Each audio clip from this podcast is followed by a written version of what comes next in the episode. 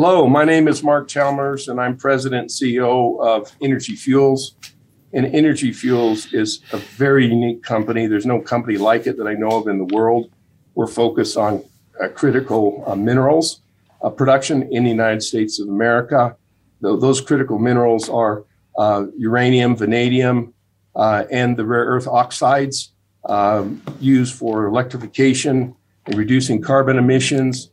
And I'm very excited to be here today to talk to you about some of our very exciting opportunities, and particularly with an update on those opportunities, because a lot has happened in the last couple of weeks. Matt, and um, yeah, I'm just tickled to be here to talk to you today. Uh, well, I bet you are. I bet you are. I saw, I saw that. I saw the headline because we've been talking about it for, you know, the last sort of, you know, six nine months, which is, you know, where do you secure large amount of monazite uh, from? Do you think you've now solved that problem given the recent press release? Well, I think we've taken a major step. I mean, we we we've got binding agreements on acquiring a very large project in Brazil called Bahia uh, in the Bahia province of, of Brazil. Um, we, we, we think it's part of the puzzle. It's not all the puzzle, but uh, we've entered into these binding agreements. We have to do uh, 90 days of due diligence uh, just to confirm that we're purchasing what we think we're purchasing, but we have very high confidence it's going to be what we want it to be. Um, and uh, you know, for for the last couple of years, when we mentioned we're going to get in the rare earth business, people said, "Well, where is your mine?" And and and we, we didn't have one. So now uh, we've got binding agreements for a very large deposit of heavy mineral sand um, containing monazite. So uh, it, it's a very important step, and uh, it has the potential. Uh, we believe, and we've got to f- confirm this, uh, between 3,000 to 10,000 tons a year of monazite because of the size of the of the deposit. Um, that would put us well along our way to having our own sources. Now, we plan to complement that with sources from others. You know, we've got an agreement with Chemours, uh, we've got an MOU with IperionX that has a project in Tennessee, and we're still talking to people around the world. But the ultimate goal, world scale, world scale in size, world class in production cost, operating and capital costs. So yes, what, what, what else can I say? It's, it's, uh, it's exciting. Uh, I've told our investors that, you know, I hope to, to provide more updates on where the monazite's coming uh, this year. And, and this is one of the big ones, the first big ones. I, I believe there'll be other news flow uh, in the coming few months. Okay, so so, tell me, um, you, you, said it's there's a 90 day DD um, process you got to get through. So um, I assume there's some historical data, some historical um, work that's been done on this, and that's what you're basing this off of. Um, but what's the chance of success that you well attribute to this? Oh, look, I hate to put a percentage on it, but um, you know, we certainly didn't put uh, you know 2.7 million dollar non-refundable deposit because we thought the chances were were high it would would fail. Um, we have done some uh, preliminary testing. We have done some preliminary sampling. Uh, we have sent that out for analysis. Analysis looks uh, very good. Um, we've got to do a bit more sampling, you know, just because again, 60 square miles, very large land position. Um, you know, we, we were going to do some more sampling in this this 90 days, uh, starting the next week or so. And um, so, yeah, we have high confidence, but we want to make sure that what we we think we have is what we have. And um, so, yeah, I mean, I give it a really high probability of um, closing. Um, and we put a very large deposit down with that belief. Okay, so right, so we, we, we had Chemours, uh, and you say this is part of so you say this is part of the solution, but, but perhaps part of the, the solution. You got Chemours there. Um, any sort of news in terms of like uh, further conversations or, or f- further um, deals to be done with Chemours or others to kind of bulk because the scale, scale is so important to this. You talk about world class a lot. It, to do that, you're going to need a lot of this feed in, into the plant, right? So, is there more to come? Yeah, yeah. Look, um, you know, we're talking to um, a number of parties, and you know, when we we we talk about, you know, we're replicating the China plan. I mean, China has, you know, probably ten to twenty different suppliers of monazite to their plants in China. So we're, we're not going to do this with one project. We're going to do it with a number of projects. Um, but we think this one is, is, is one that's very material that could be maybe 25 to 50% of our requirements in due course. I mean, just as an estimate. Um, Chemours has, we have a very good relationship with Chemours, and you know, we're still getting the material that they have uh, out of their Georgia plant. Um, they have uh, underutilized uh, facilities, uh, and there are other people that are talking to us with their facilities as well. So, so look, look, step by step, I've got to show the market that we've got all these stars aligned, um, and and go from there. But again, having White Mesa permitted, constructed, currently producing carbonate that can be shipped anywhere in the world. Uh, and and and Matt, I uh, just want to bring to your attention, we're also making NDPR right now. This is 99.8% pure NDPR that we're making continuously right now in the laboratory at White Mesa, continuously running it 24 7. We have our confidence is going up by the day. Okay. Leaps and bounds. US's newest producer of rare earths. Uh, well, that, that, that's good news. But let, let me, and I'll, I'll, come back to that. that. That's to be commended, but it is it's at lab scale, right? So you've got to you've, you've got to feel, and your team's got to feel that you can move this through to show that you can do that at, at you know commercial levels you know, again, scale is, is everything here. So let's just talk about money for a bit so this deal in uh, Bahia in Brazil is 27 and a half million bucks. You're committing to that all in, but if, if it all goes ahead, um, there's going to be some capital, uh, a, a capex required for that. So you're kind of committing to, you know, your own mind, but it's going to, it's going to take some money and you've got some money in the bank you've, you've got you are committing money to build out the the whole uh, rare earth complex at White Mesa. That's going that's going to require some some capital. So you, can you just give me give me a sense of the the, the margins involved here, the the potential upside here? Because it, it, sounds like a whole bunch of money going out, but do you make money, and when do you make well, money? I, have I've been I've been saying for a long time that the you know capital expenditure uh, at White Mesa with the upgrades uh, is in that two to three hundred million dollars um, range. All right, and with the uh, acquisition of Bahia, assuming we get we complete the due diligence and we're comfortable confident that it's what we think it is, which, as I said, high confidence. Uh, we think we're still in that range, probably on the upper end. But uh, I believe, and again, I have to be careful because of you know disclosure and you know different requirements with the exchanges and stuff. But I I, I think that this project alone, um, if it meets what our our our our beliefs are, I think it could justify full integration in the United States in due course. Okay, but I but I have to be careful there because that's just what I believe. I can't say that in absolute. So so it is very very material, and um, the the, the, the values that are generated are really in the integration of the rare earth supply chain. It's not just in making the heavy mineral sands. Um, obviously, for us, it's focused on the monazite, the process of the monazite, making the oxides. And, and you know, you talk about, yeah, okay, we, we're making this 99.8% NDPR in the laboratory, but we're making almost 35% pure carbonate NDPR right now commercially. All right. And we are doing the first stage of separation, small commercial, um, taking out the lanthanum that makes a very high purity carbonate. So step by step, we're, we're going forward. And um, we have got so much information on the costs, the recoveries, reagent consumptions, the handling of the material.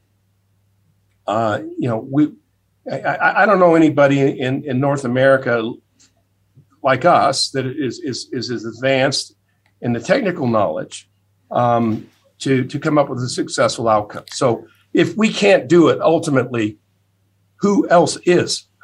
Well, no, I, I, get that. I get the whole, you know, White Mesa, the critical minerals hub for the for the US. That that that's a nice positioning. It's just like I would l- like to understand sort of timing as to when you can start giving guidance to the market about, um, you know, when does when are all the moving parts in position to be able to, you know, monetize it, right? You know, start producing yeah. this and selling this. You know, what type of returns are we looking at? Because you, are talking about some pretty big numbers, but I'm, I'm guessing that there are, there's some pretty big numbers at the other side of it once you once you've sold what you're producing to, or, or you wouldn't be moving forward. So, what, what, do you think the timing is in terms of giving guidance? Well, you know, we've been talking around three years or so. Um, now, you know, it doesn't mean that we can't do an intermediate step here. Um, you know, that intermediate step is driven on having uh, the monazite to process. Um, you know, pure pure monazite with those kind of grades of NdPr is very marketable right now in this world that we're in. Uh, and and and if we had um, the if we secure and we're, we're out there looking to secure more monazite like within the next six months or a year so we can get it to the plant we can make that into carbonate we can turn that into revenue so um, you know i believe there will be um, a few steps here that will show to the market that, that it's not like a dead stick for three years or four years until we get up the full integration. You know, we can do we can make revenue off of off of the carbonate and the rare earths program as we develop it and, and, and expand it further downstream, but also the uranium business. Okay, I mean, look at the uranium business; it's improved dramatically, and in the last two weeks, we've signed three major contracts for uranium purchases from 2023 to 2030 with significant U.S. utilities. Okay, and I, I think um, you know this could be up, up towards of 4.2 million pounds. I'm excited about that because that's also a revenue source. So um, you know there is no peer to energy fuels. You know we've discussed that. You either invest in a uranium company, you invest in a rare earth company. You don't get both. So yeah, it's it's it's exciting. We've got a lot of things to do. We got to show the market that we can get to positive cash flow uh, quickly, but we have a number of bridges that help us get there. And uranium is one of them. Vanadium is one of them, as is making a carbonate as we move to oxide. So, so there's nobody out there that I know that can actually say that. Matter of fact, I'm pretty confident there's nobody out there that can say that. If there is, please let me know who they are. Uh, we've not found them. Uh, don't worry. okay, like, okay. So rare, rare earths, uh, various things. Okay, well, c- congrats on the last two weeks. Um, more to come. We'll look out for it. Um, I'd, I'd, love some sort of sense as, as, as time moves forward about you know trying to understand the economics, you know, and the margins and so forth. Yeah. So just on the long term contracting, okay, it, it, could be up to four point two million pounds with, with with three U.S. utilities. Are we talking about? I assume. Are they? It's two U.S. utilities, two, three contracts. Yeah. Got it. Okay. And um, is that all going to come from? Well, what, what, what, inventory are you sitting on at the moment? But eight hundred nine thousand pounds. About seven. About seven hundred thousand. Got it. Pounds. Okay.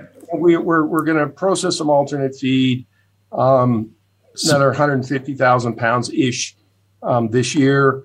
Um, and we've got other feed out in front of the mill that we can process too. So, so look at we we're, we're currently evaluating that where the new mining of some of that uranium will come from.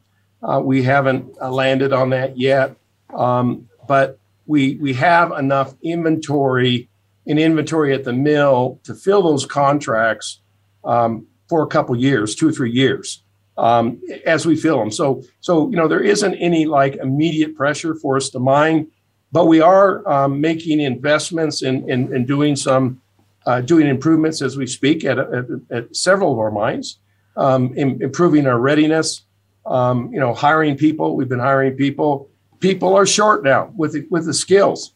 So um, as our supplies are short, so we're evaluating how we we we fill those contracts. We have no no belief that we will not fill those contracts. You know, well and above those requirements, and then we'll opportunistically look at as the market uh, changes how to build our book because one of the biggest mistakes I've seen in the uranium business over my career is when the uranium prices are going up, people get greedy and they say, Well, I'm going to wait until it gets a little bit higher before I do a contract. And then there's an adjustment or whatever. So we're going to build the book based on what we know we can make a very material profit on. And keep building it as it goes up. Right. So I'm, I'm assuming. So you, with the US utilities, they, they, those those contracts don't tend to be be public. So what what can you tell us in terms of that book building exercise? What did you get a price that you're happy with today? Knowing that you've got the, got the inventory component, knowing that you've got some stuff on uh, other stuff on the surface that you, you can process, and you got mines that you can, which will be slightly more expensive, which you can you know bring bring in online. We've heard from US uh, junior uranium companies, the the the incentive price has been creeping up. Two years ago, 45, 50 bucks. Then it's 55, 65 bucks. I've heard recently more 75 bucks. This is sort of know, impact of inflation. Uh, it's impact, well, of, of, of lots of things, I, I suspect. But, um, some of that, some of that being, I'm not sure some of these companies actually want, want to get to a point where they need to prove they can get into production, but um, that's a conversation for another day. But are you getting, or how, did you get the price that you need today? And you're, I guess you're suggesting it's not necessarily the price that you'll ask for on the next contract and, and so forth. But so, what can you, what can you share with us about these? Yeah, well, look, look at what we've done makes sense for us. It probably doesn't make sense for some of the other players because all of our projects are constructed, permitted, constructed, operable. All right. We have inventory that we have on our books around $24 per pound that we produced ourselves. We didn't buy it. It's US inventory. And I want to say that these contracts, the utilities are interested in US inventory or produced pounds, not pounds that are from Russia or from Kazakhstan. They want US produced inventory or, or, or product. Um, we have alternate feed that can be very low cost, in some cases, cost nothing, zero. We get it for free. And when you blend all this together with our projects, with our inventory, with other alternate feed as we put together, we know we can make a very material margin. Okay all those contracts are have inflation adjustments and escalated for uh, inflation over time. Got it. There are some market related components that will flex up as the price goes up. There is some market components that provide downside protection as well. We're very confident we will make money on these contracts. Others, in a lot of cases, if they have to go out and build a satellite or reinvest in capital with inflation. That is a double sucker punch on top of operating costs. So, so this makes sense for us. I think the utilities have come to us because we're a known, reliable supplier. I've been producing uranium for 45 years plus, coming this summer. So we're excited about it. We're going to get the flywheel moving. Well, it sounds, sounds like you are. It's a case of like, let's just get, let's just get the ball rolling, get, rolling. Let's get some contracts in place and we'll just see where the market goes. Obviously, I think a lot of people, commentators, investors, uh, retail investors looking in at the spot price, it, it's, it's kind of, flailing around a little bit, you know, re- retracted somewhat because of the market conditions of the last two and a half months.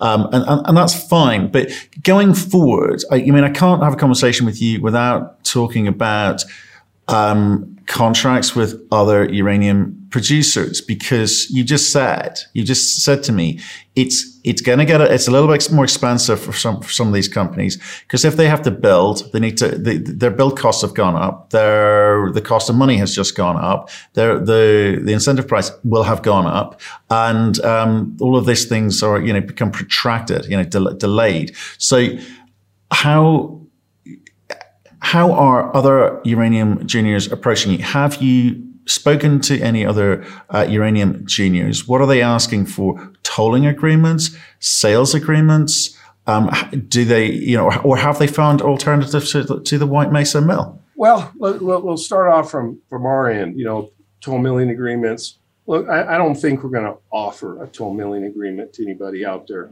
We might perhaps purchase some uranium from people we want to purchase it from, uranium ores for the White Mesa mill. But I do not believe we'll offer a toll milling agreement. We have one toll milling agreement. That's what's consolidated uranium. Um, so I'm not really planning on another toll milling agreement, but I may look at a purchase agreement, perhaps. But whoever does that has to, um, will have to commit to a quantity um, they'll have to be in full compliance with all the regulatory requirements in good standing because otherwise we can't afford to to tarnish our reputation um, you know dealing with somebody that's not reputable. So so you know watch this space we'll do what makes sense for us as our company when it comes to other producers you know some of the other producers in the united states not just in the united states but around the world. Doesn't matter if you're in australia africa canada um, they're all talking about two things shortage of people and inflation okay those are hitting people like in the back of the head and they're scrambling. Okay. One of the reasons we want to kind of get our flywheel going is we've got a core of about 110 people, very good skill sets. We want to put all our people and then some back to work to develop that critical mass. And if we can do it sooner rather than later, there's a lot of people that are sitting at mines waiting for perhaps 75 or 80 dollars or something like that.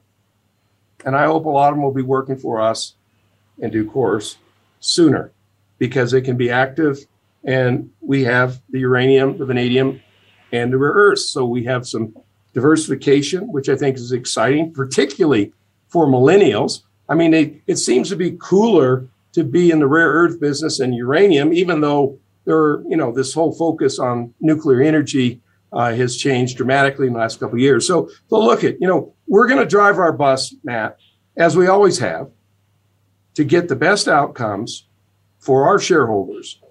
And we're going to work very closely with utilities to help them mitigate, um, you know, some of the ex- exposure they have with, with Russia. But we want to work together with them um, and, and, and have, uh, you know, a, a, reliable vehicle for them to do well, do business with. Okay, I, I buy all of that. You, you, are, you know, sound like you're in control of your own destiny. Um, the White Mesa plant is a big, a big part of that.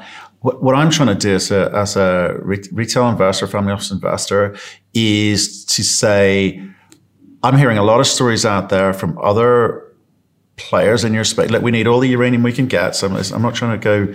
Um, it's it, it's a it's a competition here. Of who's my favorite uranium company? But at the same time, there's a bunch of companies telling me that they're going to be able to sell to uh, U.S. utilities and the, the, the, options seem to be you know, the variables seem to be changing for them in terms of the their cost base, access to skills, uh, necessary skills, um, the ability to process it through a plant. If, if you're if you're not in the game for toll milling, um, that very much affects their margins and their ability to control their margins unless they come up with another option so, somewhere else. So that's why I'm sort of intrigued about what, what I should be looking at for, for in, in terms of North American yeah. uranium producers. So are, are, you taking the view, well, it's not my problem? Well, look at other producers. Yeah, that's not my problem. Okay. It's not my problem. As I said, we'll, we'll look at what makes sense for our company. Okay. And, um, you know,